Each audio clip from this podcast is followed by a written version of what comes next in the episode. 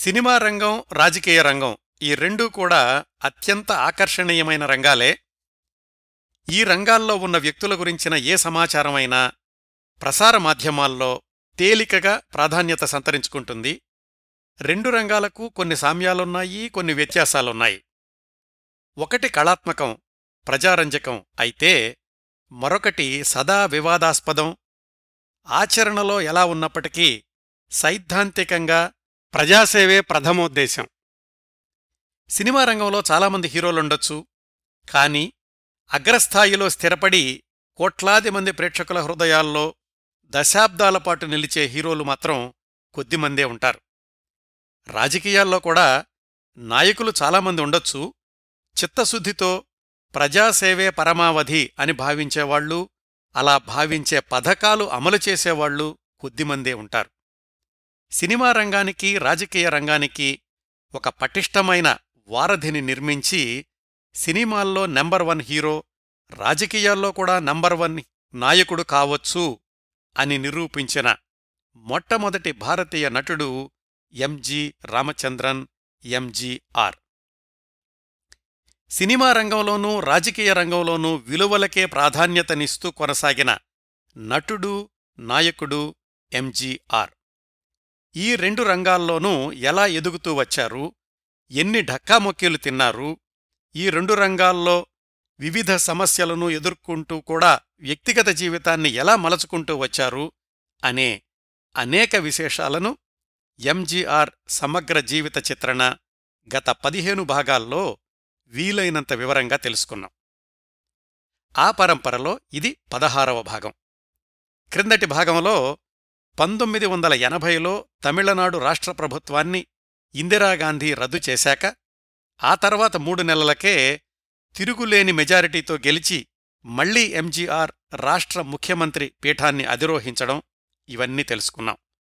ఇక్కడ్నుంచి మిగతా విశేషాలు అంటే ఎంజీఆర్ రెండో విడత ముఖ్యమంత్రి పదవిలో ఉన్నప్పుడు జరిగిన కొన్ని ఆసక్తికరమైన సంఘటనల గురించి తెలుసుకుందాం. పంతొమ్మిది వందల డెబ్బై ఏడులో ఏర్పడిన జనతా ప్రభుత్వాన్ని ఎంజీఆర్ సమర్థించడంతో ఆయన పట్ల అసంతృప్తిని పెంచుకున్నారు ఇందిరాగాంధీ.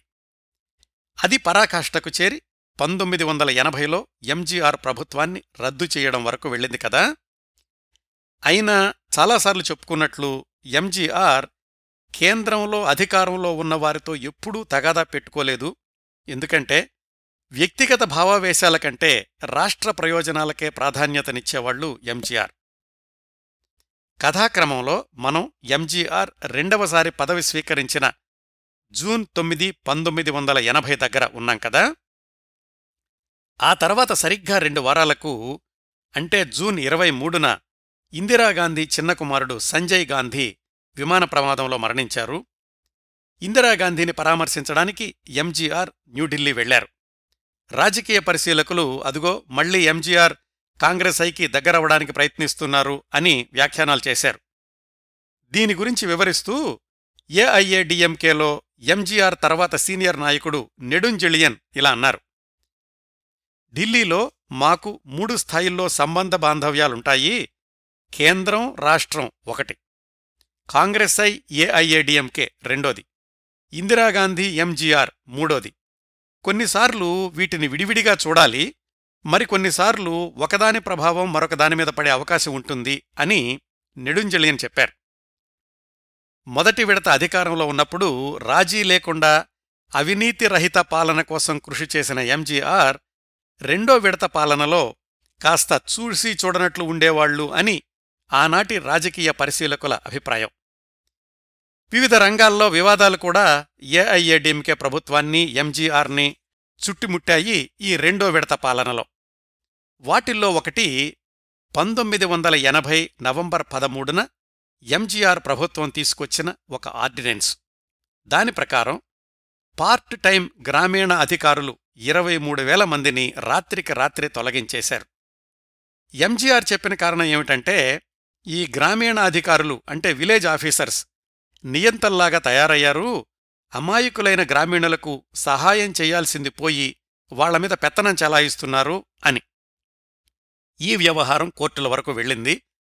తొలగించిన గ్రామీణ అధికారుల్లో సరైన విద్యార్హతలున్న వారిని పూర్తికాలం ఉద్యోగాల్లోకి తీసుకున్నారు. వ్యవసాయ సంఘాల నాయకులతో సంప్రదింపులు సందర్భాల్లో కూడా నాయకుల ఎత్తుగడల పట్ల బెదిరింపు ప్రకటనల పట్ల చాలా కఠినంగా వ్యవహరించేవాళ్ళు ఎంజీఆర్. వ్యవసాయదారులన్నా శ్రామికులన్నా చాలా ఉదారంగా ఉండేవాళ్ళు కానీ వాళ్ళను అడ్డం పెట్టుకుని ప్రభుత్వాన్ని బెదిరించే నాయకుల్ని మాత్రం సహించేవాళ్ళు కాదు ఎంజీఆర్. ఇలా పంతొమ్మిది వందల ఎనభై గడిచింది. పంతొమ్మిది వందల ఎనభై ఒకటిలోకి ప్రవేశిస్తే ఎంజీఆర్ ప్రవేశపెట్టిన ఒక సంక్షేమ పథకం అంటే రైతులకు రైతు మహిళలకు ఉచితంగా దుస్తులు ఇవ్వడం. ప్రతి సంక్రాంతికి తన హిట్ సినిమాలతో అలరిస్తూ వచ్చిన హీరో ఎంజీఆర్ ఇప్పుడు సీఎం ఎంజీఆర్ కదా? పంతొమ్మిది వందల ఎనభై ఒకటి సంక్రాంతికి రైతులకు ఉచిత ధోవతులు రైతు మహిళలకు ఉచిత చీరలు పంచిపెట్టారు. దీని వెనక ఇంకో పరమార్థం కూడా ఉందండి. ఆ రోజుల్లో కరువు పరిస్థితుల దృష్ట్యా పంటలు సరిగా పండలేదు. ఏం కొనుక్కుందామన్నా రైతుల దగ్గర డబ్బులు లేవు. దీనివల్ల చేనేత కార్మికుల దగ్గర ఎనభై కోట్లు విలువ చేసే చేనేత వస్త్రాలు నిలవుండిపోయాయి. అవి అమ్మితేగాని కొత్తవి తయారు చేయలేరు. అవి కొనడానికి రైతుల దగ్గర డబ్బులు లేవు. ఈ విషవలయాన్ని ఛేదించారు ఎంజీఆర్.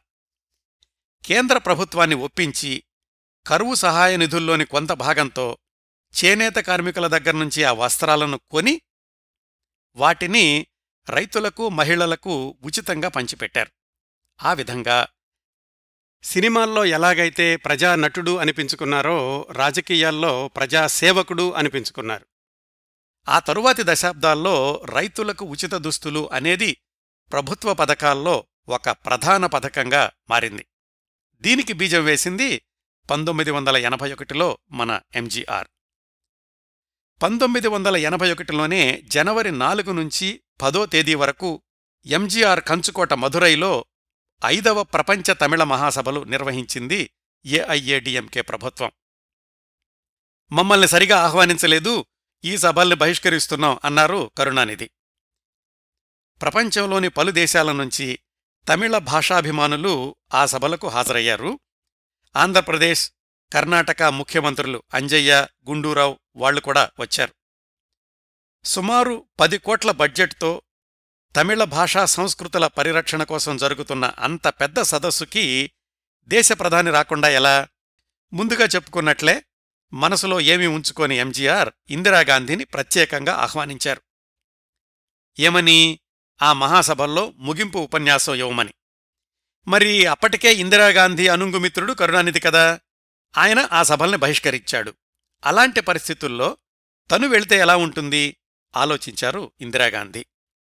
ఎటూ నిర్ణయించుకోలేకపోయారో లేక కావాలని ఎంజీఆర్ని టెన్షన్ పెట్టాలని చూశారో కాని చివరి క్షణం వరకు తను వచ్చేదీ లేనిది చెప్పలేదు. చిట్ట చివరి నిమిషంలో రేపొద్దున్నే వస్తున్నాను అని వర్తమానం పంపించారు ఎంజీఆర్కి. ఆ మహాసభలు చివరి రోజు పొద్దున్నే మధురైకి చేరుకుని ముందు స్థానిక కాంగ్రెస్ కార్యకర్తలను కలుసుకున్నారు ఇందిరాగాంధీ. ఆ తర్వాత తమిళ సదస్సుకి వెళ్ళారు. మధురై వీధుల్లో జరిగిన తమిళ భాషాభిమానుల భారీ ర్యాలీని ప్రదర్శనల్ని చూశారు. ఆ సాయంకాలం మహాసభల్లో ముగింపు ఉపన్యాసం ఇచ్చి రాత్రికి రాత్రే ఢిల్లీ వెళ్ళిపోయారు. మొత్తానికి తన ప్రభుత్వ ఆధ్వర్యంలో జరిగిన భారీ సదస్సుకి ఇందిరాగాంధీని రప్పించడంలో సఫలీకృతులయ్యారు ఎంజీఆర్. ఈ సదస్సు గురించే మరొక ఆసక్తికరమైన సమాచారం ఏమిటంటే ప్రతిరోజు ఆ సభలు జరిగినన్ని రోజులు సాంస్కృతిక కార్యక్రమాలు జరుగుతూ ఉండేవి. ఒకరోజు జరిగిన ప్రదర్శన జయలలిత బృందం ప్రదర్శించిన నృత్య నాటకం. ఆశ్చర్యంగా ఉంది కదా! మన కథలోకి మళ్ళీ ఎంజీఆర్ జీవితంలోకి జయలలిత హఠాత్తుగా ఎలా వచ్చారా అని కాస్త నేపథ్యంలోకి వెళదాం. పంతొమ్మిది వందల డెబ్బై మూడులో ఎంజీఆర్ జయలలితల చిట్టచివరి సినిమా పట్టికాట్టు పొన్నయ్య అది విడుదల అయ్యాక వాళ్ళిద్దరివి వేరువేరు దారులయ్యాయి. ఎంజీఆర్ ఒకవైపు సినిమాలతో ఇంకోవైపు రాజకీయాలతో తీరిక లేకుండా ఉన్న సంవత్సరాల్లో అటు జయలలిత ఇతర హీరోలతో సినిమాలు చేశారు. పంతొమ్మిది వందల డెబ్బై ఏడు నుంచి ఆమె నటించే సినిమాల సంఖ్య తగ్గుతూ వచ్చింది. ఆమె నటించిన చిట్ట చివరి చిత్రం నాయకుడు వినాయకుడు పంతొమ్మిది వందల ఎనభై ఫిబ్రవరి ఒకటిన విడుదల అయ్యింది. అయితే జయలలిత సినీ రంగ విరమణ చేసేసరికి ఆమె వయసు కేవలం ముప్పై సంవత్సరాలు మాత్రమే. అంత ప్రజాదరణ పొందిన హీరోయిన్గా పేరు తెచ్చుకుని అంత చిన్న వయసులోనే సినీ రంగం నుంచి నిష్క్రమించిన అతి తక్కువ మందిలో జయలలిత ఒకళ్ళు. అప్పటికీ ఆమె వ్యక్తిగత జీవితంలో భర్తీ చేయలేని శూన్యం నిండి ఉంది. తల్లి లేదు వివాహం కాలేదు. చుట్టూ ఉన్న బంధువులు ఆమె ఆస్తి కోసమే తప్ప ఆత్మీయత పంచేవారు లేరు. ఒకప్పుడు దశాబ్దం పాటు సన్నిహితంగా ఉన్న ఎంజీఆర్ కూడా దూరంగా ఉన్నారు. అలాంటి పరిస్థితుల్లో ఒక తమిళ పత్రికలో తన ఆత్మకథ సీరియల్గా వ్రాశారు జయలలిత. అదే వరుసలో తమిళంలో కథలు సీరియల్సు వ్రాయబోతున్నారు అని పత్రికల్లో వార్తలు కూడా వచ్చాయి. ఇంతకీ అప్పుడెప్పుడో ఆగిపోయిన ఎంజీఆర్ జయలలితల అనుబంధం మళ్ళీ ఎప్పుడు మొదలైంది? ఆసక్తికరమైన అంశం అది. ఎంజీఆర్ మొదటిసారి ముఖ్యమంత్రి అయిన సంవత్సరం అంటే పంతొమ్మిది వందల డెబ్బై ఏడు చివరిలో ఆరు వారాల పాటు విదేశీ పర్యటనకు వెళ్ళారని గత కార్యక్రమాల్లో చెప్పుకున్నాం కదా? అందులో భాగంగా ఆయన అమెరికా వెళ్ళినప్పుడు జయలలిత కూడా అక్కడికి వెళ్ళారు ఎంజీఆర్ కోసమని కాదు ఆమె తన ఊబకాయానికి చికిత్స చేయించుకోవడానికి. వాళ్ళిద్దరికీ సన్నిహితంగా పరిచయం ఉన్న ఒక ఫ్యామిలీ ఫ్రెండ్ ఇంట్లో మళ్ళీ ఇద్దరు కలుసుకున్నారు. దాదాపు ఐదేళ్ళ తర్వాత మళ్ళీ దగ్గరైన ఒకనాటి ఆప్తమిత్రులు. అప్పట్నుంచి జయలలిత ఎంజీఆర్ల స్నేహం రెండో దశ కొనసాగుతూ ఉన్నప్పటికీ ఆమెను రాజకీయాల్లోకి ఆహ్వానించలేదు ఎంజీఆర్. వాళ్ళ సినీ జీవితం తర్వాత మళ్ళీ ఎంజీఆర్ సమక్షంలో జయలలిత నృత్యం చేసింది ఇదిగో ఇప్పుడే. మనం మాట్లాడుకున్న ఐదవ ప్రపంచ తమిళ మహాసభల్లో. జయలలిత నృత్య నాటకం ప్రదర్శన అయ్యాక ఆమెను సన్మానించడానికి తన చిరకాల సన్నిహితుడు తన మంత్రివర్గంలో కీలకమైన వ్యక్తి ఆర్ఎం వీరప్పన్ను పురమాయించారు ఎంజీఆర్. నిజానికి జయలలిత అంటే ఆర్ఎం వీరప్పన్కు అంతగా పడేది కాదు. ముఖ్యంగా ఆమెతో కలిసి ఎంజీఆర్ బహిరంగంగా కనిపిస్తే ఎంజీఆర్కి అభిమానుల్లో ఉన్న గౌరవానికి భంగం వాటిల్లుతుంది అని ఆర్ఎంవి భావన. ఎంజీఆర్ ఇమేజ్ దెబ్బతినకూడదు అని ఆర్ఎంవి జయలలితను దూరం పెట్టడానికి ప్రయత్నిస్తూ ఉండేవాళ్ళని అప్పట్లో పత్రికల కథనాలు. సినీ రంగంలో సంవత్సరాల తరబడి అప్రతిహతంగా కొనసాగుతున్న ఎంజీఆర్ జయలలితల జంటను మొదటిసారిగా విడతీసి ఎంజీఆర్ పక్కన మంజులను హీరోయిన్గా పరిచయం చేసింది కూడా ఈ ఆర్ఎం వీరప్పన్ గారే రిక్షాకారన్ సినిమాలో. అలాంటి ఆర్ఎం వీరప్పన్ ఎంజీఆర్ ఆజ్ఞ మీద జయలలితను సన్మానించక తప్పలేదు. భవిష్యత్తులో ఆమె ఎంజీఆర్ రాజకీయ వారసురాలు అవుతారని ఆర్ఎంవీకే కాదు ఎవ్వరికీ కూడా అప్పట్లో ఇసుమంతైనా ఊహలేదు. ఆ చరిత్రకు నిజమైన పునాది పడింది జయలలిత లాంఛనంగా ఏఐఏడిఎంకేలో చేరడంతో అది జరిగింది. ఇప్పుడు మనం మాట్లాడుకుంటున్న తమిళ మహాసభల తర్వాత సంవత్సరానికి అంటే పంతొమ్మిది వందల ఎనభై రెండులో. ఆ విశేషాలు తదుపరి పరిణామాలు మాట్లాడుకునే ముందు ఈ సంవత్సరంలో అంటే పంతొమ్మిది వందల ఎనభై ఒకటిలో ఎంజీఆర్ ప్రభుత్వాన్ని కుదిపేసిన కొన్ని సంఘటనల గురించి తెలుసుకుందాం. వాటిల్లో మొదటిది పంతొమ్మిది వందల ఎనభై ఒకటి ఫిబ్రవరి పంతొమ్మిదిన తిరునల్వేలి జిల్లాలోని మీనాక్షిపురంలో జరిగిన మత మార్పిడులు. ఆ రోజు సుమారుగా నూట యాభై మంది ఆది ద్రవిడుల్ని మహమ్మదీ మతంలోకి మార్చారు అని పెద్ద వార్త వచ్చింది. లోతుగా పరిశీలిస్తే బయటకొచ్చిన వాస్తవం అప్పటికీ ఎనిమిది నెలల వ్యవధిలోనే సుమారుగా రెండు వేల మంది హిందూ మతం నుంచి మహమ్మదీయ మతానికి మారారు అని. ఇది రాజకీయంగా పెద్ద దుమారం లేపింది. బీజేపీ నాయకుడు అటల్ బిహారీ వాజ్పేయి అలాగే ఇందిరాగాంధీ మంత్రివర్గంలోని యోగేంద్ర మఖ్వానా వీళ్ళంతా కూడా మీనాక్షిపురాన్ని సందర్శించారు. మరో రెండు నెలలకు అంటే పంతొమ్మిది వందల ఎనభై ఒకటి ఏప్రిల్ మధ్యలో రామనాథ్ జిల్లాలో మత కల్లోలాలు చెలరేగాయి. సరిగ్గా అదే సమయంలో ముఖ్యమంత్రి ఎంజీఆర్ కౌలాలంపూర్లో జరుగుతున్న ప్రపంచ తెలుగు మహాసభలకు హాజరు కావాల్సి ఉంది. ఆయన చివరి నిమిషంలో తన ప్రయాణాన్ని రద్దు చేసుకుని మత కల్లోలాలు తలెత్తినటువంటి చోటికి వెళ్ళారు అన్ని మతాలకు చెందిన పెద్దలందర్నీ ఒకచోటకి చేర్చి వాళ్ళతో చర్చించారు. పరిస్థితిని వెంటనే అదుపులోకి తీసుకొచ్చి శాంతి భద్రతల్ని పునరుద్ధరించారు ఎంజీఆర్. తరువాత ఎంజీఆర్ ప్రభుత్వాన్ని బాగా ఇరుకును పెట్టిన మరొక సంఘటన పంతొమ్మిది వందల ఎనభై ఒకటి మే ఒకటి కార్మిక దినోత్సవం రోజున మద్యపాన నిషేధాన్ని ఎత్తివేయడం. తన నిర్ణయాన్ని ఎంజీఆర్ ఇలా సమర్థించుకున్నారు. ఆడపడుచుల కన్నీళ్ళు తొడవడానికి మద్య నిషేధాన్ని అమలుపరిచాము. అయితే దొంగసారా వ్యాపారం వల్ల భర్తలు మరింతగా మత్తుకి బానిసలవడం వల్ల మహిళల కన్నీళ్ళు రెట్టింపయ్యాయే తప్ప మేమనుకున్న ధ్యేయం నెరవేరలేదు. పైగా వాళ్ళు జైలుకు వెళ్ళడం కుటుంబాలు రోడ్డున పడడం ఇలాంటివన్నీ మమ్మల్ని మరింతగా కలవరపెడుతున్నాయి. అందుకే దొంగ వ్యాపారాలకు ముగింపు పలకాలని మద్యానికి అలవాటు పడిన వాళ్ళు వాళ్ళంతట వాళ్ళు తెలుసుకోవాలే తప్ప మేం బలవంతంగా మాన్పించటం వల్ల మరిన్ని నష్టాలు జరుగుతున్నాయని తెలుసుకుని మద్య నిషేధాన్ని ఎత్తివేస్తున్నాం అని. ఈ నిర్ణయం వల్ల ప్రభుత్వ సంక్షేమ పథకాలకు అవసరమైన రెవెన్యూ పెరిగింది కానీ దీని చుట్టూరా మరిన్ని కుంభకోణాలకు తెరలేచింది. ఏమైందంటే IMFL Indian made foreign liquor వీటి హోల్సేల్ పంపిణీకి లైసెన్సులు ఇవ్వడం అనేది పెద్ద గందరగోళానికి దారితీసింది. ఐఎంఎఫ్ఎల్ పంపిణీకి లైసెన్సు పొందిన ఒక్కొక్క వ్యక్తి కానీ ఒక కంపెనీ కానీ సంవత్సరానికి యాభై కోట్లు లాభం ఆ రోజుల్లో నుండి యాభై కోట్లు పొందుతుంది అని అంచనా. అందుకని ఆ లైసెన్సుల కోసమని భారీ ప్రయత్నాలు జరుగుతూ ఉండేవి. మార్చి పంతొమ్మిది వందల ఎనభై ఒకటిలో ఆర్ఎన్ మాణికన్ అనే మాజీ పోలీస్ ఇన్స్పెక్టర్ జనరల్ ఒక వివాదాన్ని తెరమీదకు తీసుకొచ్చారు. ఏమని?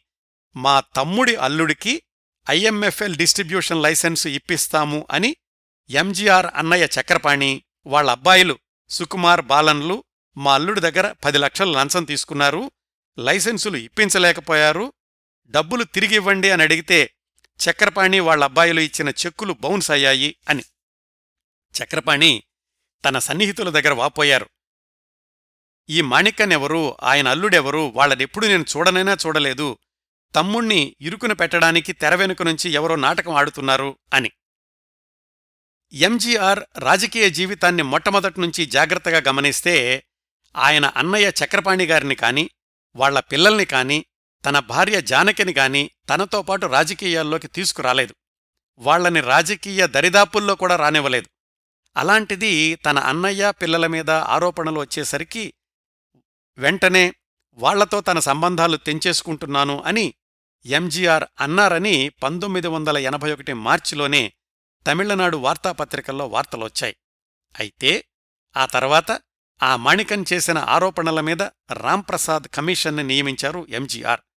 ఎన్నిసార్లు ఎంతమందిని సాక్ష్యానికి పిలిచినా ఎవరూ మణికన్ చేసిన ఆరోపణలను సమర్థించలేదు. ఆయన ఎంజీఆర్ గారి అన్నయ్య మీద చేసిన ఆరోపణలు నిర్ధారణ కాలేదు. తన నిజాయితీని నిరూపించుకోవడానికి అన్నయ్యతో సంబంధం లేదు అని క్షణికావేశంలో ఎంజీఆర్ అన్నారే కాని ఎంతైనా అరవై సంవత్సరాల రక్త సంబంధం అంత త్వరగా తెగిపోతుందా? ఆ తర్వాత మూడు సంవత్సరాలకి తమ్ముడు అనారోగ్యంతో ఆసుపత్రిలో చేరినప్పుడు తల్లడిల్లింది కన్నీటి సముద్రమయింది ఆ అన్నయ్యే. ఎంజీఆర్కి కిడ్నీ దానం చేసింది ఆ అన్నయ్య కూతురే. ఆ వివరాలు తర్వాత తెలుసుకుందాం. ఈ ఐఎంఎఫ్ఎల్ గురించే మరొక విశేషం ఏమిటంటే వాటి పంపిణీ లైసెన్సులు బయట వాళ్ళకి ఇవ్వొద్దు అని సుప్రీంకోర్టు తీర్పు చెప్పడంతోటి తమిళనాడు రాష్ట్ర ప్రభుత్వమే తమిళనాడు స్పిరిట్ కార్పొరేషన్ అనేటటువంటి సంస్థను ప్రారంభించింది. ఆ కార్పొరేషన్ వాళ్ళే చౌక ధరలో నాణ్యమైన మద్యాన్ని తయారు చేసి పంపిణీ చేయాలి అనేది ప్రభుత్వ ధ్యేయం. మరి మద్యం తయారు చేయాలంటే బ్రోవరీస్ ఉండాలి కదా? వాటికి లైసెన్సులు ఇవ్వడంతో తమిళనాడు అంతటా సారా వ్యాపారులు పుట్టుకొచ్చారు. వాళ్ళల్లో వాళ్ళకు పోటీ ప్రభుత్వం నుంచి ఆర్డర్లు సంపాదించుకోవడం అదంతా ఇంకో కుంభకోణం అని ప్రతిపక్షాలు ధ్వజమెత్తాయి. ఇలాంటివన్నీ ఎంజీఆర్ కాలంలో మొదలైనా అక్కడితో ఆగలేదు. ఆయన మరణించాక కరుణానిధి ప్రభుత్వం వచ్చాక కూడా కొనసాగాయి. ఈ వ్యవహారాల్లో ఎంజీఆర్ మంత్రివర్గం అవినీతిమయమైంది అని ఆరోపణలొచ్చాయే తప్ప ఎంజీఆర్ వ్యక్తిగతంగా లాభపడ్డారు అని ఎవరూ ఆరోపించలేదు. ఎందుకంటే ఆయన ముఖ్యమంత్రి అయ్యాక ఏమాత్రం స్థిరాస్తిని కొనుక్కోలేదు పైగా ఆయనకి ఎలాంటి వ్యాపారాలు కూడా లేవు. మంత్రివర్గ అవినీతిని చూసీ చూడనట్లు వదిలేస్తున్నారు ఇలా వచ్చినటువంటి తెర వెనుక ఆదాయాన్ని సంక్షేమ పథకాలకు వాడుకుంటున్నారు అని ఆరోపణలు వెల్లువెత్తాయి. ఇన్ని రాజకీయ గందరగోళాలు జరుగుతున్నప్పటికీ ఎంజీఆర్ హీరో ఇమేజ్కి ఏమాత్రం భంగం వాటిల్లలేదు. ఎలాగంటే ఆయన సరికొత్త సినిమాలు విడుదలవడం ఆగిపోయి మూడు సంవత్సరాలు దాటినప్పటికీ పంతొమ్మిది వందల ఎనభై ఒకటి చివరలో ఆయన నటించిన మొత్తం నూట ముప్పై ఆరు సినిమాల్లో వంద సినిమాలు తమిళనాడులో మళ్ళీ మళ్ళీ ప్రదర్శించబడుతూనే ఉన్నాయి. కొత్త సినిమాలను మించి ఆయన పాత సినిమాలు వసూళ్ళు సాధిస్తూ ఉన్నాయి. కేవలం ఆయన సినిమాల వల్లనే వందలాది థియేటర్లు నడుస్తూ ఉండేవట. ప్రతిరోజు ఐదు లక్షల మంది ఎంజీఆర్ పాత సినిమాలను చూస్తుండేవాళ్ళు అని South Indian Film Chamber of Commerce ముఖ్య అధికారి రామానుజం ప్రకటించారు ఆ రోజుల్లో. అది రాజకీయంగా ఎన్ని ఆరోపణలు ఎదుర్కొంటున్నా వ్యక్తిగతంగా ఎంజీఆర్ నిలుపుకున్న గౌరవం ప్రేక్షకుల్లో ఆయన పట్ల తరగని ఆకర్షణ అభిమానం. ఇంకా పంతొమ్మిది వందల ఎనభై ఒకటిలో ఎంజీఆర్ ప్రభుత్వాన్ని విమర్శల పాలు చేసిన మరికొన్ని సందర్భాలు తమిళనాడులో తయారైన రెక్టిఫైడ్ స్పిరిట్ని కేరళలోని బ్రోవరీస్కు తరలించేందుకు ఇచ్చిన లైసెన్సుల వ్యవహారం. కేరళలోని అహ్మద్ ఖాన్ అనే కాంట్రాక్టర్కి పది లక్షల లీటర్ల రెక్టిఫైడ్ స్పిరిట్కి అనుమతినిస్తే ఆయన తన అనుమతిని మించి రెక్టిఫైడ్ స్పిరిట్ని కేరళకు తరలించారు అని పెద్ద ఎత్తున అభియోగాలొచ్చాయి. ఈ వ్యవహారం మీద దర్యాప్తు కోసమని ఎంజీఆర్ ఒక కమిటీని నియమించక తప్పలేదు. ఎంజీఆర్ నియమించిన విచారణాధికారి కైలాసం అనే ఆయన రాజీనామా చేయడంతోటి పంతొమ్మిది వందల ఎనభై ఒకటి జూన్ పద్దెనిమిదిన కేంద్ర ప్రభుత్వమే జస్టిస్ రే కమిషన్ని నియమించింది. కేంద్రం కలగజేసుకోవడంతోటి మళ్ళీ ఎంజీఆర్ని చిక్కుల్లో నెట్టడానికి ఇందిరాగాంధీ ఆదేశాలు అదొక గేమ్ అయ్యింది. ఎంజీఆర్ తన మంత్రివర్గంలోని ఆరోగ్యశాఖ మంత్రి హాండేని ఇందిరాగాంధీ వద్దకు రాయబారానికి పంపించినప్పటికీ ఇందిరాగాంధీ అసలు ఎంజీఆర్కి మేము మిత్రులమో శత్రువులమో తేల్చుకోమని చెప్పండి అని కటువుగా సమాధానమిచ్చారు. పంతొమ్మిది వందల ఎనభై ఒకటి మార్చి పదిహేనున మరొక వివాదాస్పదమైన ప్రకటన చేశారు ఎంజీఆర్. ఏమని? తమిళనాడు రాజధానిని మద్రాసు నుంచి ట్రిచీకి గాని తంజావూరుకు గాని మారిస్తే బావుంటుంది అని. చండీగర్లాగా చక్కటి ప్రణాళికలతో కట్టుకోవచ్చు అన్నారు ఎంజీఆర్. దానికి కరుణానిదేమన్నారంటే మీ సంక్షేమ పథకాలకు పది ఇరవై కోట్లకే తంటాలు పడుతున్నారు. నాలుగైదు వందల కోట్లతో కొత్త రాజధానిని నిర్మిస్తారా? పగటి కలలు కంటున్నారా? అని. ఆ ప్రకటన ఆలోచన దశలోనే ఆగిపోయింది కానీ ఎంజీఆర్ని విమర్శించడానికి ప్రతిపక్షాలకు ఒక ఆయుధం దొరికినట్లయింది. పంతొమ్మిది వందల ఎనభై ఒకటి అగస్టు సెప్టెంబర్ నెలల్లో జరిగిన కొన్ని సంఘటనలు ఎంజీఆర్ కరుణానిధి ఒకే విధంగా స్పందించాల్సినవి కానీ ప్రతిపక్షం అధికారపక్షం కాబట్టి విడివిడిగా ఎలా స్పందించారు అనేది ఒకవైపు ఆసక్తికరంగా ఉంటుంది ఇంకోవైపు రాజకీయాలంటే ఎలా ఉంటాయో తెలుస్తుంది. విషయం ఏమిటంటే పంతొమ్మిది వందల ఎనభైకి ముందు నుంచి శ్రీలంకలోని తమిళుల హక్కుల గురించి ఉద్యమాలు నడుస్తూ ఉన్నాయి. పంతొమ్మిది వందల ఎనభై ఒకటి వేసవిలో శ్రీలంక జాఫ్నాలోని పబ్లిక్ లైబ్రరీ తగలబడడం వారం రోజుల పాటు శ్రీలంకలోని తమిళులపై దౌర్జన్యాలు ఇవన్నీ కూడా తమిళనాడుని కదిలించాయి. ప్రధానమంత్రి ఇందిరాగాంధీ చొరవ తీసుకుని శ్రీలంకలోని తమిళుల భద్రత గురించి చర్యలు తీసుకోవాలని ఎంజీఆర్ కరుణానిధి ఇద్దరూ విడివిడిగా వ్యక్తిగతంగా ఇందిరాగాంధీని కలుసుకుని విజ్ఞప్తి చేశారు. పంతొమ్మిది వందల ఎనభై ఒకటి ఆగస్టు ఇరవై ఒకటిన ఎంజీఆర్ ప్రభుత్వమే రాష్ట్రవ్యాప్త బంద్కి పిలుపునిచ్చింది. మరో రెండు వారాలకు తమిళనాడు నుంచి శ్రీలంక విహారయాత్రకు వెళ్ళిన ధనపతి అనే పర్యాటకుడు శ్రీలంకలో చనిపోయాడు. అది హత్య అని అనుమానం. డిఎంకే కరుణానిధి దీనికి వ్యతిరేకంగా మద్రాసులోని శ్రీలంక హైకమిషన్ ముందు పికెటింగ్ చేశారు. అది జరిగింది పంతొమ్మిది వందల ఎనభై ఒకటి సెప్టెంబర్ పన్నెండున. ఒకరోజు కాదు రోజు పికెటింగ్ చేస్తాము అని ప్రకటించారు కరుణానిధి. దానికింకో కారణం ఉందండి. ఆ తర్వాత మూడు రోజులకి అంటే సెప్టెంబర్ పదిహేనున అన్నాదురై పుట్టినరోజు. ఆ రోజు ఎంజీఆర్ తంజావూరులో తమిళనాడు యూనివర్సిటీకి శంకుస్థాపన చేస్తున్నారు. అదే రోజు అరెస్టై ప్రజల దృష్టిని తనవైపు తిప్పుకోవాలి అని కరుణానిధి ప్లాన్. అనుకున్నట్లుగానే సెప్టెంబర్ పదిహేనున తను స్వయంగా పికెట్లో పాల్గొని అరెస్టయ్యారు కరుణానిధి. అక్కడ తంజావూరులో ఎంజీఆర్ కార్యక్రమం జరుగుతోంది. ఇక్కడ మద్రాసులో ఏడు వేల మంది డిఎంకే కార్యకర్తలు అరెస్టయ్యారు కరుణానిధి అరెస్టయ్యారని తెలిసి ఐదు మంది డిఎంకే కార్యకర్తలు ఆత్మాహుతి చేసుకున్నారు. తమిళ యూనివర్సిటీకి పునాదిరాయి వేసిన వెంటనే మద్రాసులోని ఈ పరిస్థితుల్ని అదుపులోకి తీసుకురావాల్సిన బాధ్యత ఎంజీఆర్ మీద పడింది. ఇలా ఉంటాయండి రాజకీయాలంటే. ఇలా పంతొమ్మిది వందల ఎనభై ఒకటో సంవత్సరం అంతా ఉద్యమాలతో ఆరోపణలతో అభియోగాలతో ఎత్తుపల్లాలతో గడిచింది ఎంజీఆర్ రాజకీయ జీవితం. తరువాతి సంవత్సరం పంతొమ్మిది వందల ఎనభై రెండు. ఆ సంవత్సరంలో ఎంజీఆర్ రాజకీయ జీవితంలోని ముఖ్య ఘట్టాలు జయలలిత రాజకీయ రంగ ప్రవేశం భారతదేశానికే ఆదర్శంగా నిలిచిన ఎంజీఆర్ విస్తరించిన ప్రాథమిక పాఠశాల విద్యార్థులకు మధ్యాహ్న పోషకాహార పథకం. వీటి గురించి వివరంగా మాట్లాడుకుందాం. ముందుగా జయలలిత రాజకీయ రంగ ప్రవేశం గురించి. అదెలా జరిగిందంటే ఇప్పుడు మనం మాట్లాడుకుంటున్న పంతొమ్మిది వందల ఎనభై రెండుకి పది పదిహేను సంవత్సరాల క్రిందట జరిగిన ఒక సంఘటన గురించి చెప్తాను. ఎంజీఆర్ జయలలితలు వరుసగా హీరో హీరోయిన్లుగా నటిస్తున్న రోజులు ఒక సినిమా షూటింగ్ గ్యాప్లో ఎంజీఆర్ జయలలిత చేతిలోని రేఖలు చూసి చెప్పారట. అమ్మూ నువ్వు భవిష్యత్తులో గొప్ప రాజకీయ నాయకురాలి అవుతావు అని. నేనా రాజకీయాల్లోక? రాజకీయాల్లో నాకు ఏబీసీడీలు తెలియవు? నేనెలా రాజకీయాల్లోకి వెళతాను? సినిమాల్లోకే ఇష్టం లేకుండా వచ్చాను. సినిమాల్లో మానేశాక హాయిగా పుస్తకాలు చదువుకుంటూ కాలం గడిపేస్తాను అన్నారు జయలలిత. నా హస్త సాముద్రికం తప్పయ్యే ప్రసక్తే లేదు అన్నారు ఎంజీఆర్. నిజానికి ఆ సమయానికి అసలు ఎంజీఆర్కే పూర్తిస్థాయి రాజకీయాల్లోకి రావాలి అన్న ఆలోచన లేదు. కొన్ని కొన్ని సంఘటనలు చాలా యాదృచ్ఛికంగా జరిగినట్లుంటాయి. అయితే ఆ తర్వాత రోజుల్లో వాటికి ఒక అర్థం కనిపిస్తుంది. ఐదు సంవత్సరాల ఎడబాటు తర్వాత పంతొమ్మిది వందల డెబ్బై ఎనిమిదిలో మళ్ళీ కలుసుకున్నాక ఎంజీఆర్ జయలలితల పునఃపరిచయం కొనసాగుతూనే ఉంది. పంతొమ్మిది వందల ఎనభై ఒకటిలో తమిళ మహాసభల్లో జయలలిత నృత్య ప్రదర్శన కూడా ఇచ్చారని తెలుసుకున్నాం కదా.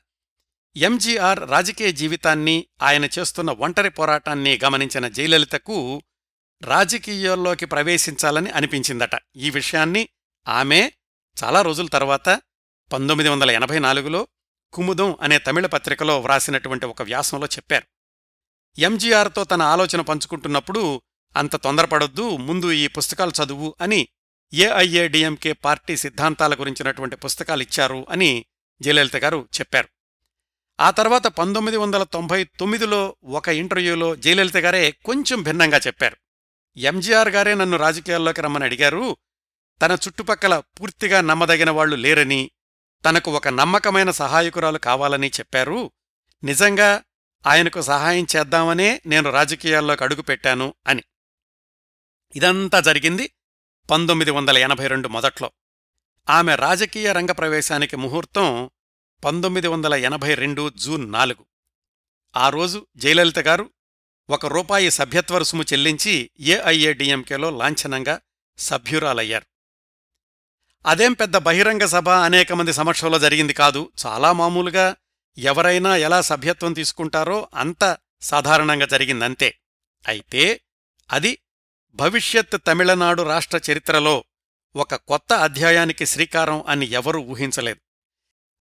రాజకీయ విశ్లేషకుల అభిప్రాయం ప్రకారం జయలలిత రాజకీయ రంగ ప్రవేశం ఎంజీఆర్ ఆహ్వానం మేరకే జరిగి ఉండాలి. ఎందుకంటే అప్పటి వరకు రాజకీయాల్లో ఎంజీఆర్కి సన్నిహితులు ఉన్నారు కానీ ఆంతరంగికులు లేరు. పైగా ఆయన కుటుంబ సభ్యులు ఎవర్నీ రాజకీయాల దరిదాపులకు కూడా రానివ్వలేదు. పంతొమ్మిది వందల ఎనభై ఒకటో సంవత్సరం అంతా ఆయంది సంక్షుభిత రాజకీయ జీవితమే. ఇంకోవైపు కరుణానిధి పరిస్థితి చూస్తే ఆయన వేదికనెక్కాడు అంటే సింహం గర్జించినట్లే. ఆయన మాటలు తూటాల్లా పేలుతూ ఉండేవి. ఏఐఏడిఎంకే బహిరంగ సభలకు ఎంజీఆర్ ఆకర్షణతో ప్రజలైతే పోటెత్తుతున్నారు కానీ అన్ని చోట్లకి ఆయన వెళ్ళలేరు కదా. పైగా పెరిగిపోతున్న రాజకీయ బాధ్యతలతో అదింకా కష్టమవుతోంది. పార్టీలో తనలాగా ప్రజల్ని అయస్కాంతంలా ఆకర్షించేవాళ్ళు కావాలి. ప్రసంగాల్లో కరుణానిధిని ఢీకొట్టేవాళ్ళు కావాలి. అదుగో ఎంజీఆర్ ఆ ఆలోచనల్లో ఉన్నప్పుడు జయలలితలో ఈ లక్షణాలన్నీ ఉన్నాయి అనిపించింది ఆయనకు. జయలలితకున్న తెలివితేటలు స్వతంత్ర వ్యక్తిత్వం ప్రపంచ సమస్యల పట్ల అవగాహన వాగ్ధాటి ధైర్యం ఇలాంటివన్నీ పార్టీకి గొప్ప అండగా నిలుస్తాయి అని ఎంజీఆర్ భావించారు. సరిగ్గా జయలలితలోని అవే లక్షణాలు ఎప్పటికైనా ఎంజీఆర్కి ఏఐఏడిఎంకేలోని ఇతర నాయకులకు ప్రమాదకరంగా పరిణమించే అవకాశం ఉంది అని ఆర్ఎం వీరప్పన్ ప్రభృతుల భావన. అందుకే చాలామందికి జయలలిత పార్టీలోకి రావడం ఇష్టం లేదు. అయినా ఎంజీఆర్కి ఇష్టమైంది కాబట్టి జయలలిత వాజ్ ఇన్. రెండు రోజుల తర్వాత అంటే జూన్ ఆరు పంతొమ్మిది వందల ఎనభై రెండున AIADMK general secretary P U Shanmugam నుంచి పత్రికా ప్రకటన విడుదలయ్యింది. నిన్నటి హీరోయిన్ జయలలిత ఏఐఏడిఎంకే సభ్యురాలయ్యారు అని. ఇక్కడ ఇంకో సంఘటన గురించి చెప్తాను. ఎంజీఆర్ జయలలిత అంటే కేవలం ఆకర్షణతోనూ ఆవిడ ప్రతిభ మీద ఉన్న నమ్మకంతో మాత్రమే పార్టీలో చేర్చుకున్నారా? కాదండి. ఎంజీఆర్ మరీ అంత గుడ్డి నమ్మకంతో ముందుకు వెళ్ళే మనిషి కాదు. పైగా అప్పటికీ ఆయన తమిళనాడు ముఖ్యమంత్రిగా ముళ్ళ కిరీటాన్ని ధరించి ఉన్నారు. జయలలితను పార్టీలో చేర్చుకోబోయే ముందు ఆమెకు తెలియకుండానే ఒక చిన్న స్క్రీన్ టెస్ట్ చేశారు ఎంజీఆర్. ఎలాగంటే ఓ రెండెళ్ళు ఫ్లాష్ బ్యాక్లోకి వెళదాం. పంతొమ్మిది వందల ఎనభై రెండు ఏప్రిల్లో మద్రాసులోని ఎగ్మోర్లో చేనేత వస్త్రాల వార్షిక ప్రదర్శన జరిగింది. దానికి ఎంజీఆర్ ముఖ్య అతిథి. అందులో ఓ ప్రసంగకర్తగా జయలలితను కూడా ఆహ్వానించారు. అప్పటికే ఆమె కేవలం ప్రజాభిమానం పొందిన హీరోయిన్ మాత్రమే ఇంకా ఏఐఏడిఎంకేలో చేరలేదు. ఎంజీఆర్ మరికొంతమంది ప్రముఖులతో కలిసి వేదికను అలంకరించారు జయలలిత. ఆమె ప్రసంగించడానికి పదిహేను నిమిషాలు కేటాయించారు. జయలలిత మాట్లాడ్డానికి మైకు దగ్గరకు వెళ్ళగానే ప్రేక్షకులంతా తమలో తాము నవ్వుకున్నారు. ఆ సినిమా హీరోయిను చేనేత ప్రదర్శనలో మాట్లాడడం ఏమిటి అని. రెండు నిమిషాలయ్యేసరికి ప్రేక్షకులు తాము ఒక సినీ నటి మాటలు వింటున్నాము అన్న విషయం మర్చిపోయారు. ఎన్నో ఏళ్ళుగా చేనేత పరిశ్రమను అతి దగ్గరగా పరిశీలించినంత పరిణితిని చూపించారు జయలలిత తన ప్రసంగంలో. చేనేత కార్మికులు ఎదుర్కొంటున్న సమస్యలు ఎంజీఆర్ ప్రభుత్వం అమలుపరుస్తున్న పథకాలు ఇలాంటివన్నీ కూడా వివరించి సరిగ్గా తనకు కేటాయించిన పదిహేను నిమిషాల వ్యవధిని సద్వినియోగం చేసుకున్నారు జయలలిత. ఎంజీఆర్ ఆమె ప్రసంగిస్తున్నంతసేపు జయలలిత గొంతులోని మాడ్యులేషను ప్రేక్షకుల రియాక్షను జాగ్రత్తగా గమనించారు. ఆమె ప్రసంగాన్ని ఒక పెద్ద మనిషి రికార్డు చేస్తున్నారు అన్న విషయం జయలలితకు తెలీదు. ఆ పెద్ద మనిషి పేరు కామాక్షి సోమసుందరం. క్లుప్తంగా సోలై అని పిలుస్తూ ఉండేవాళ్ళు ఏఐఏడిఎంకే అధికార పత్రిక అన్నాకి సంపాదకుడాయన. ఎంజీఆర్ సూచన మేరకే ఆయన జయలలిత ప్రసంగాన్ని రికార్డు చేశారు. ఆ సభ అయిపోయాక ఎంజీఆర్ ఆ రికార్డింగ్ తెప్పించుకుని ఒకటికి నాలుగు సార్లు విన్నారు. జయలలిత ప్రజల్ని ఆకర్షించడంలో ఆకట్టుకునేలా మాట్లాడడంలో ముందుంటారు అనేటటువంటి నమ్మకం కలిగింది ఎంజీఆర్కి ఆ ప్రసంగాన్ని మళ్ళీ మళ్ళీ విన్నాక. ఇదిగో ఇంత నేపథ్యం తర్వాత పంతొమ్మిది వందల ఎనభై రెండు జూన్లో జయలలిత ఏఐఏడిఎంకే సభ్యత్వం తీసుకోవడం జరిగింది. ఇది జరిగిన రెండు వారాలకే అంటే పంతొమ్మిది వందల ఎనభై రెండు జూన్లోనే కడలూర్లో ఏఐఏడిఎంకే పార్టీ సదస్సు జరిగింది. వేల మంది ఏఐఏడిఎంకే కార్యకర్తలు హాజరయ్యేటటువంటి సమావేశం అది. అప్పటికీ జయలలిత పార్టీలో చేరి రెండు వారాలైందంతే ఏ పదవీ లేదు కేవలం కార్యకర్త మాత్రమే.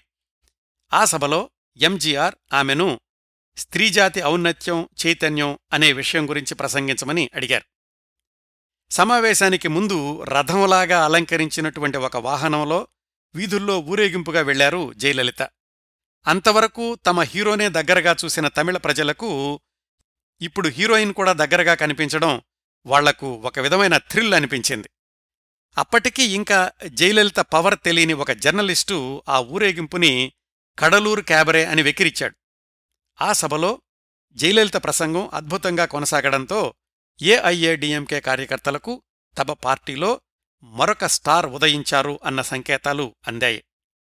తన ప్రసంగం చివరలో జయలలిత చెప్పండి మీరంతా ఎప్పుడూ పురచ్చి తలైవర్ ఎంజీఆర్తోనే ఉంటారా అని అడగడం వాళ్ళందరూ కూడా ఉంటాం ఉంటాం అని ఎలుగెత్తి చాటడం ఇవన్నీ ఎంజీఆర్కి జయలలిత పట్ల ఉన్న నమ్మకాన్ని మరింతగా పెంచాయి. అక్కడ్నుంచి దాదాపు రోజూ పార్టీ ఆఫీసుకు వెళ్ళడం పది పదిహేను రోజులకు ఒకసారి వివిధ నియోజకవర్గాలలో పర్యటించడం జయలలిత కార్యక్రమం అయ్యింది. జయలలిత తొలిసారిగా పూర్తి రాజకీయ ఉపన్యాసం చేసే అవకాశం పంతొమ్మిది వందల ఎనభై రెండు అక్టోబర్ పదిహేడున లభించింది. ఇంతవరకు ఆవిడ చేసినవి రాజకీయ ఉపన్యాసాలు కాదు. ఇప్పుడు ఆమె చేయబోయేది రాజకీయ ప్రసంగం కాబట్టి ఆ ఉపన్యాసం ముందుగా సిద్ధం చేయమని అన్నాపత్రిక సంపాదకుడు సోలైని పురమాయించారు ఎంజీఆర్. ఆయన ప్రసంగం సిద్ధం చేసి జయలలితకు ఇవ్వడానికి వెళ్ళారు ఒకసారి చదివి వినిపించండి అని అడిగారు జయలలిత. ఆయన చదువుతున్నంతసేపు ఆమె కళ్ళు మూసుకుని విన్నారు. చదవడం అయిపోగానే మళ్ళీ చదవండి అన్నారు. అలా మూడుసార్లు విన్నారంతే. ఆయన ఇవ్వబోయిన పేపర్ల చేత్తో కూడా పట్టుకోలేదు. మొత్తం ప్రసంగాన్ని తన మాడ్యులేషన్లో సోలైకి వినిపించి ఇది సరిపోతుందా అని అడిగారు జయలలిత. సోలై ఆశ్చర్యానికి అంతులేదు. అంత ఏకసంధాగ్రాహి జయలలిత. పంతొమ్మిది వందల ఎనభై రెండు అక్టోబర్ పదిహేడు మైలాపూర్లో కావేరీ జలాల గురించి కర్ణాటకతో జరుగుతున్న వివాదం గురించినటువంటి బహిరంగ సభ. జయలలిత తొలి రాజకీయ ప్రసంగం. ఎంజీఆర్ ఆ సభలో పాల్గొనడం లేదు. ఎందుకంటే సరిగ్గా అదే రోజు అదే అంశం గురించి ఇందిరాగాంధీతో చర్చించడానికి న్యూఢిల్లీ వెళ్ళారు. మైలాపూర్ సభలో ప్రధాన వక్త ప్రధాన ఆకర్షణ జయలలిత గారు మాత్రమే. ఆనాటి సభ జరిగిన తీరు గురించి ఆనంద వికటన్ పత్రిక రాసినటువంటి వివరాలు. సభా ప్రాంగణం చుట్టూతా సాయుధ పోలీసులు మానవహారంలాగా కాపలా కాస్తున్నారు. స్థానికులెవర్నీ ఇళ్ళలో నుంచి బయటకు రావద్దని ఆంక్షలు పెట్టారు. నల్ల జాకెట్ ఎర్ర చీరలో ప్రాణం పోసుకున్న పార్టీ పతాకలాగా అనిపించారు జయలలిత. ఆ రోజు ఆమె ప్రసంగించారు అనేకంటే గర్జించారు అనడం బావుంటుంది. ఈ సమస్యను పరిష్కరించాల్సినటువంటి కేంద్రం ఎందుకు మౌనం వహిస్తోందో మాకు తెలుసు. కర్ణాటకలో రాబోయే ఎన్నికల గురించి ఆలోచిస్తూ మనకి అన్యాయం జరిగినా చూస్తూ ఊరుకుంటున్నారు. కర్ణాటక గనక కావేరీ జలాల్లో మనకు వాటా లేదు అంటే ఆ నదీ తీరంలో బయటపడిన ఆయిల్ నిల్వలన్నీ కూడా మనవే అని మనం ఉద్యమిద్దాం. ఇలా సాగినటువంటి ఉపన్యాసంలో జయలలిత సంఖ్యలు లెక్కలు వివరాలన్నీ ఒక ఐఏఎస్ అధికారి చెప్పినట్లుగా చెప్పారు. దీన్ని ఎలా పరిష్కరించవచ్చో కూడా జయలలిత తన ప్రసంగంలో చెప్పారు. ఈ విషయం గురించి ఏమాత్రం గొంతు ఎత్తని ప్రతిపక్షాల మీద కూడా విరుచుకుపడ్డారు. కేవలం రాజకీయ ప్రసంగంలా కాకుండా సమస్య విశ్లేషణ పరిష్కారం ఈ పద్ధతిలో సాగినటువంటి ఆమె ఉపన్యాసాన్ని వింటూ పోలీసులు నోట్స్ కూడా రాసుకున్నారు. కొంతమంది రికార్డు చేశారు. సభ ముగిసి బయటకు వచ్చేసరికి జోరున వర్షం. బయట ఉన్న ప్రజలందరూ వదినమ్మా నీకోసం ఆకాశం పూలవర్షం కురిపిస్తోంది అంటూ నినాదాలు చేశారు. వేదిక మీద తనకు వేసినటువంటి పూలదండల్ని ప్రజల మీదకు విసిరేశారు జయలలిత. అది అత్యంత విజయవంతమైన జయలలిత తొలి రాజకీయ ప్రసంగం. తను లేకుండా సభను విజయవంతం చేసిన జయలలిత రాజకీయ సామర్థ్యం మీద ఎంజీఆర్కి విశ్వాసం రోజురోజుకీ బలపడసాగింది. ఇంకా జయలలితకు పార్టీలో ఏ పదవీ లేదు అన్న విషయం మనం గుర్తుంచుకోవాలి. పంతొమ్మిది వందల ఎనభై రెండు నవంబర్ ఇరవై మూడున పత్రికల్లో ఒక ఆసక్తికరమైన ఫోటో వచ్చింది. ఢిల్లీలో ఏషియాడ్ గేమ్స్ని తిలకిస్తున్న ఎంజీఆర్ ఆయనకు ఒకవైపు భార్య జానకి రెండోవైపు జయలలిత ఉన్న ఫోటో. సహజంగానే పత్రికలు వ్యాఖ్యానించాయి. ఎంజీఆర్ సొంత భార్యకి ఇచ్చినంత ప్రాధాన్యత జయలలితకు కూడా ఇస్తున్నారు అని. ఈ కథకు అంతగా అవసరం లేదు కానీ సందర్భం వచ్చింది కాబట్టి ఒక ఆసక్తికరమైన విషయం చెప్తాను. పంతొమ్మిది వందల ఎనభై రెండు డిసెంబర్ పదకొండు. ప్రముఖ కవి సుబ్రహ్మణ్య భారతి శతజయంతి ఉత్సవాల సందర్భంగా జరిగిన సభల్లో జయలలిత పాల్గొన్నారు. ఆ సభలో జయలలిత ప్రసంగాలను వీడియో తీసింది ఒక మహిళ. చాలా సాధారణమైన సందర్భం అనిపిస్తుంది. అయితే ఆ వీడియో తీసిన మహిళ తర్వాతి సంవత్సరాల్లో జయలలిత జీవితంలో విడతీయరాని భాగం అవుతుందని ఆ రోజు ఎవరూ ఊహించి ఉండరు. జయలలిత కూడా అస్సలు అనుకుని ఉండరు. ఆ మహిళే శశికళ అప్పటికి శశికళ నటరాజన్. ఆ పరిచయం ఎలా జరిగింది? అసలు శశికళ నేపథ్యం ఏమిటి? ఆ తర్వాత జయలలితను శశికళ ఎలా ప్రభావితం చేశారు? ఇలాంటివన్నీ భవిష్యత్తులో జయలలిత గారి గురించి ప్రత్యేక కార్యక్రమం చేసినప్పుడు మాట్లాడుకుందాం. మళ్ళీ మనం ఎంజీఆర్ కథనానికి వద్దాం. జయలలిత అధికారికంగా ఏఐఏడిఎంకేలో పదవిని స్వీకరించింది ఆ మరుసటి సంవత్సరం అంటే పంతొమ్మిది వందల ఎనభై మూడు జనవరి ఇరవై ఎనిమిదిన. తన రాజకీయ జీవితంలో జయలలిత పోషించబోయే పాత్రను అప్పటికే స్పష్టంగా ఊహించగలిగారో లేదో కాని ఎంజీఆర్ ఆమెకు ఏఐఏడిఎంకే పార్టీ ప్రచార కార్యదర్శి ప్రోపగాండా సెక్రటరీ పదవిని కట్టబెట్టారు. అప్పటి వరకు ఆ పదవిలో తిరుప్పూర్ మణిమారన్ అని ఆయన ఉండేవాడు. పార్టీలో ఏ వ్యక్తి కూడా రెండు పదవుల్లో ఉండకూడదు అని ఎంజీఆర్ ఒక నిబంధన తీసుకురావడంతోటి మణిమారన్ ప్రోపగాండా సెక్రటరీ పదవికి రాజీనామా చేయాల్సొచ్చింది ఆ పదవిలో జయలలితను కూర్చోబెట్టారు ఎంజీఆర్. ప్రోపగాండా సెక్రటరీ పదవి వచ్చాక జయలలిత రాజకీయ కార్యక్రమాలు బాగా పెరిగాయి. పార్టీలో ఆవిడ ప్రాధాన్యత కూడా అలా పెరుగుతూ వచ్చింది. ఈ విశేషాల గురించి మరింత వివరంగా తెలుసుకోబోయే ముందు మనం ఎక్కడున్నామో ఒకసారి గుర్తు చేసుకుందాం. జయలలిత గురించి మాట్లాడుకుంటూ పంతొమ్మిది వందల ఎనభై రెండు దాటేసి పంతొమ్మిది వందల ఎనభై మూడులో ప్రవేశించాం కదా? పంతొమ్మిది వందల ఎనభై రెండులో ఎంజీఆర్ రాజకీయ జీవితంలోని మరొక అతి ముఖ్యమైన ఘట్టం గురించి తెలుసుకోవాలి. అంచేత ఒక్కసారి టైం లైన్లో మళ్ళీ వెనక్కి పంతొమ్మిది వందల ఎనభై రెండు జులైకి వెళదాం. తమిళ ప్రజలు ఇప్పటికూడా ఎంజీఆర్ని మర్చిపోకుండా ఉండడానికి గల అనేక కారణాల్లో ఒకటి బడి పిల్లలకు మధ్యాహ్న పోషకాహార పథకం. పంతొమ్మిది వందల ఎనభై రెండు జులై ఒకటిన ఆయన ప్రారంభించిన పథకం ఆ తర్వాత మొత్తం దేశానికే ఆదర్శవంతంగా నిలవడంతో పాటు సుప్రీంకోర్టు కూడా మిగతా రాష్ట్రాలు ఈ పథకాన్ని అమలు చేసి తీరాలి అని తీర్పు చెప్పడం ఎంజీఆర్ ప్రారంభించిన పథకం సాధించిన ఘన విజయం అని చెప్పుకోవచ్చు. ఆ పథకం గురించి కాస్త వివరంగా చెప్తాను. బడి పిల్లలకు మధ్యాహ్న భోజనం అనే కాన్సెప్ట్ కొత్తదేం కాదు. ఇప్పటికీ వందేళ్ళ క్రిందట అంటే పంతొమ్మిది వందల ఇరవైలోనే కురిచ్చి రంగస్వామి అయ్యంగార్ అనే పెద్దాయన హిందూ థియలాజికల్ స్కూల్ విద్యార్థులకు మధ్యాహ్న భోజనం పెట్టడం మొదలుపెట్టారు. అప్పటికీ ఆ భావన చాలా కొత్త. దాన్ని ఆదర్శంగా తీసుకుని జస్టిస్ పార్టీకి చెందిన సుందర్రావు నాయుడు అనే ఆయన కార్పొరేషన్ స్కూల్లోని పిల్లలకు ఉదయం అల్పాహారం అనే పథకాన్ని మద్రాసు థౌజండ్ లైట్స్లో మొదలుపెట్టారు. పంతొమ్మిది వందల ఇరవై ఐదుకి మరొక నాలుగు పాఠశాలలకు ఈ ఉచిత అల్పాహారం పథకాన్ని విస్తరించారు కానీ నిధుల కొరతతోటి ఆపేయాల్సొచ్చింది ఈ తొలి ప్రయత్నాల తర్వాత పంతొమ్మిది వందల యాభై ఆరు జులై పదిహేడున అప్పటి మద్రాసు ముఖ్యమంత్రి కామరాజ్ తిరునల్వేలి జిల్లాలోని ఇట్టాయపురం అనే ఊళ్ళో బడి పిల్లలకు మధ్యాహ్న భోజన పథకాన్ని ప్రారంభించారు. దాన్ని నెమ్మది నెమ్మదిగా విస్తరిస్తూ పంతొమ్మిది వందల అరవై రెండు అరవై మూడు వచ్చేసరికి వేలాది ప్రభుత్వ పాఠశాలలకు ఈ పథకాన్ని వర్తింపచేశారు. అయితే అవి సంవత్సరం పొడవునా ఉండేది కాదు. రెండు వందల రోజులు మాత్రమే అలా మధ్యాహ్నం భోజనం పెడుతూ ఉండేవాళ్ళు అలాగే అవి రాష్ట్రమంతటా కూడా వ్యాప్తి చెందలేదు అప్పట్లో. అలా చూస్తే మధ్యాహ్న భోజన పథకం అనేది ఎంజీఆర్ ప్రారంభించింది కాకపోవచ్చు కానీ ఎంజీఆర్ ప్రారంభించిన విధానం ప్రత్యేకత ఏమిటంటే మధ్యాహ్న భోజనం అనేదాన్ని మధ్యాహ్న పోషకాహార పథకం అని మార్చడం. Mid day nutritious meals scheme. అలాగే ఈ పథకాన్ని ఆయన విస్తరించినటువంటి భారీతనం. అది ఎంజీఆర్ పరిపాలన ప్రత్యేకం. ఆ భారీతనం వల్లనే ఈ విధానం అన్ని రాష్ట్రాల దృష్టిని ఆకర్షించింది.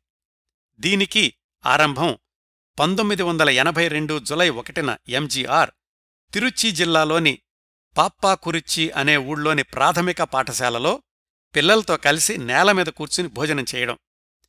ప్రారంభించిన మొదట్లోనే సుమారు యాభై ఆరు లక్షల మంది గ్రామీణ విద్యార్థులకు కనీసం నాలుగు వందల క్యాలరీల పోషకాహారం అందేలాగా ఏర్పాట్లు చేశారు. ఆ తర్వాత రెండు నెలలకే గ్రామీణ ప్రాంత బడిపిల్లలకే కాకుండా పట్టణ ప్రాంతాల్లోని బడిపిల్లలకు కూడా ఇదే పథకాన్ని వర్తింపచేశారు.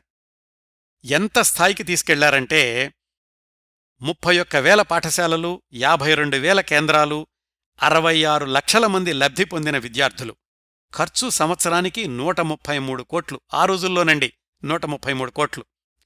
దీనివల్ల లక్షా ఎనభై వేల మందికి ఉపాధి దొరికింది. అందులో లక్షా యాభై వేల మంది మహిళలే. ఆ తర్వాత సంవత్సరం తిరగకుండానే పంతొమ్మిది వందల ఎనభై మూడు జనవరి పదిహేను నుంచి లక్షా యాభై వేల మంది వృద్ధులకు కూడా ఈ ఉచిత మధ్యాహ్న భోజన పథకాన్ని వర్తింపచేశారు. ఈ సంఖ్యలు వినడానికి భారీగా ఉంటాయి కానీ ఈ స్థాయిలో పథకాన్ని అమలుపరచాలి అంటే నూట ముప్పై మూడు కోట్లు ఖర్చు ఒక ఎత్తు అయితే పథకంలో ఎక్కడా అవినీతి లేకుండా అమలు చేయడం అనేది ఇంకొక ఎత్తు. ఇంత స్థాయిలో చేద్దాము అని ప్రతిపాదించినప్పుడు స్వంత పార్టీ నాయకులే సందేహాలు వ్యక్తం చేశారు. ఇంత స్థాయిలో చెయ్యాలంటే తప్పనిసరిగా ఎక్కడో ఒకచోట అవినీతి జరుగుతుంది పైగా సంవత్సరానికి అంత డబ్బులు ఎక్కడ్నుంచి తీసుకొస్తాము అని. అన్నింటినీ కూడా తోసిపుచ్చి ముందుకెళ్ళారు ఎంజీఆర్. కారణం ఆయనే ఈ పథకాన్ని ప్రారంభించిన సందర్భంలో చెప్పారు. ఈ ఉచిత పోషకాహార పథకం అనేది నా స్వానుభవంలో నుంచి వచ్చింది బాల్యంలో నేననుభవించిన ఆకలి క్షణాల్లో నుంచి పుట్టింది ఆకలి బాధ అంటే ఏంటో నేను స్వయంగా చూశాను ఈ చిన్నారుల కంటే ఇంకా చిన్న వయసులో నాకు ఐదారేళ్ళున్నప్పుడు పూట తిండి పెట్టలేక అమ్మ పడిన కష్టాలు ఇంకా గుర్తున్నాయి. ఒక్కోరోజు సాయంకాలం మునిమాపు వేళ అన్నయ్య నేను అమ్మ ఆకలి అని ఏడుస్తుంటే మాకు ఏం సమాధానం చెప్పాలో తెలియక అమ్మ కూడా ఏడుస్తూ ఉండేది. మా ఏడుపు విని దయతలిచిన ఏ పక్కింటి తల్లో రెండు ముద్దలు తెచ్చిస్తే అవే ముగ్గురం పంచుకునేవాళ్ళం మళ్ళీ మర్నాడు మామూలే. ఎవరూ దయ తలచని రోజున మంచినీళ్ళు తాగి పడుకునేవాళ్ళం ఆ రోజు దయ చూపించిన ఆ తల్లుల చలవ వల్లే మేమందరం బతికి బట్టకట్టాం మీ అందరి ఆశీస్సులతో ఈరోజు ముఖ్యమంత్రినయ్యాను మా అమ్మలాగా పిల్లలకు తిండి పెట్టలేకపోతున్న తల్లుల కన్నీళ్ళు తుడవడమే నా లక్ష్యం అని చెప్పారు ఎంజీఆర్. తను తీసుకున్న ఈ చొరవే చరిత్ర పుస్తకాల్లో తనకు ఒక అధ్యాయం లిఖిస్తుంది అని ఎంజీఆర్ అప్పుడు ఏమాత్రం అనుకుని ఉండరు అలా ఆశించి కూడా ఉండరు.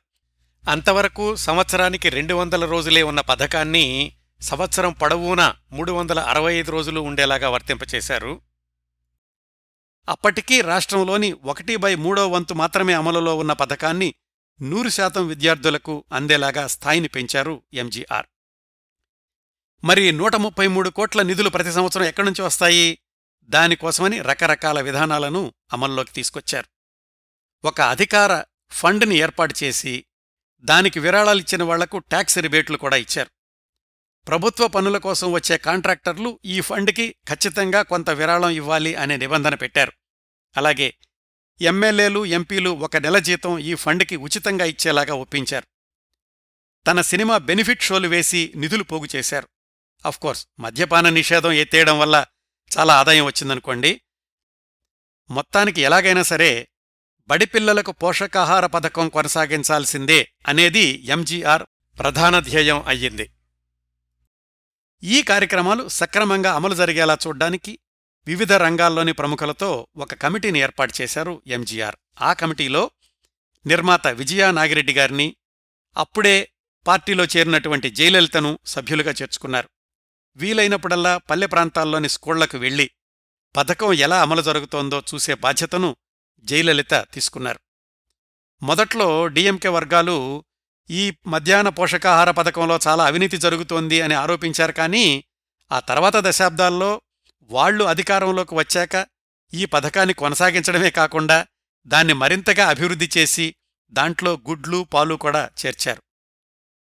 ఇదండి పంతొమ్మిది వందల ఎనభై రెండులో ఎంజీఆర్ ప్రారంభించిన చారిత్రాత్మక పథకం. ఈనాటి కార్యక్రమాన్ని ముగించబోయే ముందు మరొక సంఘటన చెప్తాను. ఈ మధ్యాహ్న పోషకాహార పథకం కమిటీలో విజయ ప్రొడక్షన్స్ నాగిరెడ్డి గారు కూడా ఒక సభ్యులు అని చెప్పాను కదా. ఎంజీఆర్ గారికి నాగిరెడ్డి గారికి ఉన్న అనుబంధం గురించి గత కార్యక్రమాల్లో ఒకటి రెండుసార్లు ప్రస్తావించుకున్నాం. ఈ మధ్యాహ్న పోషకాహార పథకం కమిటీ సభ్యులు తరచూ కలుసుకుని పథకం ఎక్కడ ఎలా కొనసాగుతోంది ఏమైనా సమస్యలున్నాయా ఇలాంటి అంశాలన్నీ చర్చిస్తూ ఉండేవాళ్ళు ఒకసారి ఇలాంటి సమీక్షా సమావేశానికి ఎంజీఆర్ గారు కూడా హాజరయ్యారు. సమావేశం ముగిశాక బయటకు వచ్చేటప్పుడు ఎంజీఆర్ గారు తన పాత స్నేహాన్ని మర్చిపోకుండా నాగిరెడ్డి గారి భుజం మీద చెయ్యేస్తూ మాట్లాడుతూ వెళ్తున్నారు. నాగిరెడ్డి గారు కూడా ఆయన దగ్గరకు తీసుకున్నారు. వాళ్ళలా చాలా సన్నిహితంగా నడిచి వెళ్తూ ఉంటే చుట్టూ ఉన్న ఆఫీసర్లందరూ కూడా ఆశ్చర్యపోయారు. ఎవరా? ఎంజీఆర్ గారు ఇంత సన్నిహితంగా ఉన్నారు అని. ఆ తర్వాత ఇంటికెళ్ళాక నాగిరెడ్డి గారికి అనిపించిందట ఆయనేమో రాష్ట్రానికి ముఖ్యమంత్రి నేనేమో సాధారణ వ్యక్తిని అలాంటిది అంతమంది పెద్ద పెద్ద అధికారుల ముందు నేను చాలా మామూలుగా స్నేహితుడితో వ్యవహరించినట్లుగా ప్రవర్తించాను వాళ్ళేమైనా తప్పుగా అనుకున్నారేమో అని అదే విషయాన్ని ఫోన్లో ఎంజీఆర్ గారికి చెప్పారట. అప్పుడు ఎంజీఆర్ గారు చెప్పిన సమాధానం అదేమిటి రెడ్డి గారు? ఎందుకలా అనవసరంగా ఫీలవుతున్నారు సీఎం అంటే రెండక్షరాలు అది తాత్కాలికమైంది ఎంజీఆర్ అనే మూడక్షరాల మాట నిరంతరమైంది పదవి అనేది ఇవాళ్ళుంటుంది రేపోతుంది కాని మీరు మాత్రం నాకు ఎప్పుడూ యజమానే నేను మీకు శ్రామికుణ్ణే అని ప్రేమగా మాట్లాడి నాగిరెడ్డి గారిని సమాధానపరిచారు. ఈ విశేషాలన్నీ కూడా నాగిరెడ్డి గారు తన జ్ఞాపకాల్లో రాసుకున్నారు. ఇంకా ఈ సంఘటన గురించి గుర్తు చేసుకుంటూ ఆయనేమన్నారంటే సాధారణంగా చాలామంది ఒక ఉన్నత స్థానానికి చేరుకున్న తరువాత వెనకటి రోజులు మర్చిపోతారు. తమతో సన్నిహితంగా ఉన్న వ్యక్తుల గురించి వాళ్ళతో ఉన్న అనుబంధం గురించి అంతగా ఆలోచించరు. కాని ఎంజీఆర్ అలా కాదు. ఆయన ఎంత ఉన్నత స్థానాన్ని అందుకున్నా ఎవరినీ ఎప్పుడూ మరిచిపోకుండా అందరి పట్ల అదే ఆప్యాయతతో ఉన్నారు అన్న సంగతి ఆయన సన్నిహితులందరికీ తెలిసిన విషయమే అని. ఇంకా ఈరోజు కార్యక్రమం ముగింపుకు వస్తోంది. ఇట్లా ఈ భాగంలో పంతొమ్మిది వందల ఎనభై జూన్ నుంచి పంతొమ్మిది వందల ఎనభై రెండు డిసెంబర్ వరకు జరిగిన ఎంజీఆర్ రాజకీయ జీవితంలోని ముఖ్య విశేషాల గురించి మాట్లాడుకున్నాం. ఇంకా పంతొమ్మిది వందల ఎనభై మూడులో ఎంజీఆర్ రాజకీయ జీవితం ఎల్టీటీఈతో సంబంధాలు అలాగే ఎన్టీఆర్తో నదీ జలాల గురించిన చర్చలు పార్టీలో సుస్థిరమైన జయలలిత స్థానం పంతొమ్మిది వందల ఎనభై నాలుగులో ఎంజీఆర్ అనారోగ్యం కిడ్నీ మార్పిడి ఈ విశేషాలన్నీ వచ్చేవారం ఎంజీఆర్ సమగ్ర జీవిత చిత్రణ పదిహేడవ భాగంలో మాట్లాడుకుందాం. పురచ్చి తలైవర్ మక్కల్ తెలగం ఎంజి రామచంద్రన్ జీవిత విశేషాలు పదహారవ భాగాన్ని ఇంతటితో ముగిస్తున్నానండి. ఈ కార్యక్రమాన్ని ఆదరించి అభిమానిస్తున్న శ్రోతలందరకు హృదయపూర్వకంగా కృతజ్ఞతలు తెలియజేస్తున్నాను. వచ్చే వారం ఎంజీఆర్ సమగ్ర జీవిత చిత్రణ పదిహేడవ భాగంతో కలుసుకుందాం. అంతవరకు నవ్వుతూ ఉండండి. మీ నవ్వులు పది మందికి పంచండి. ప్రస్తుతానికి మీ దగ్గర సెలవు తీసుకుంటోంది మీ కిరణ్ ప్రభ.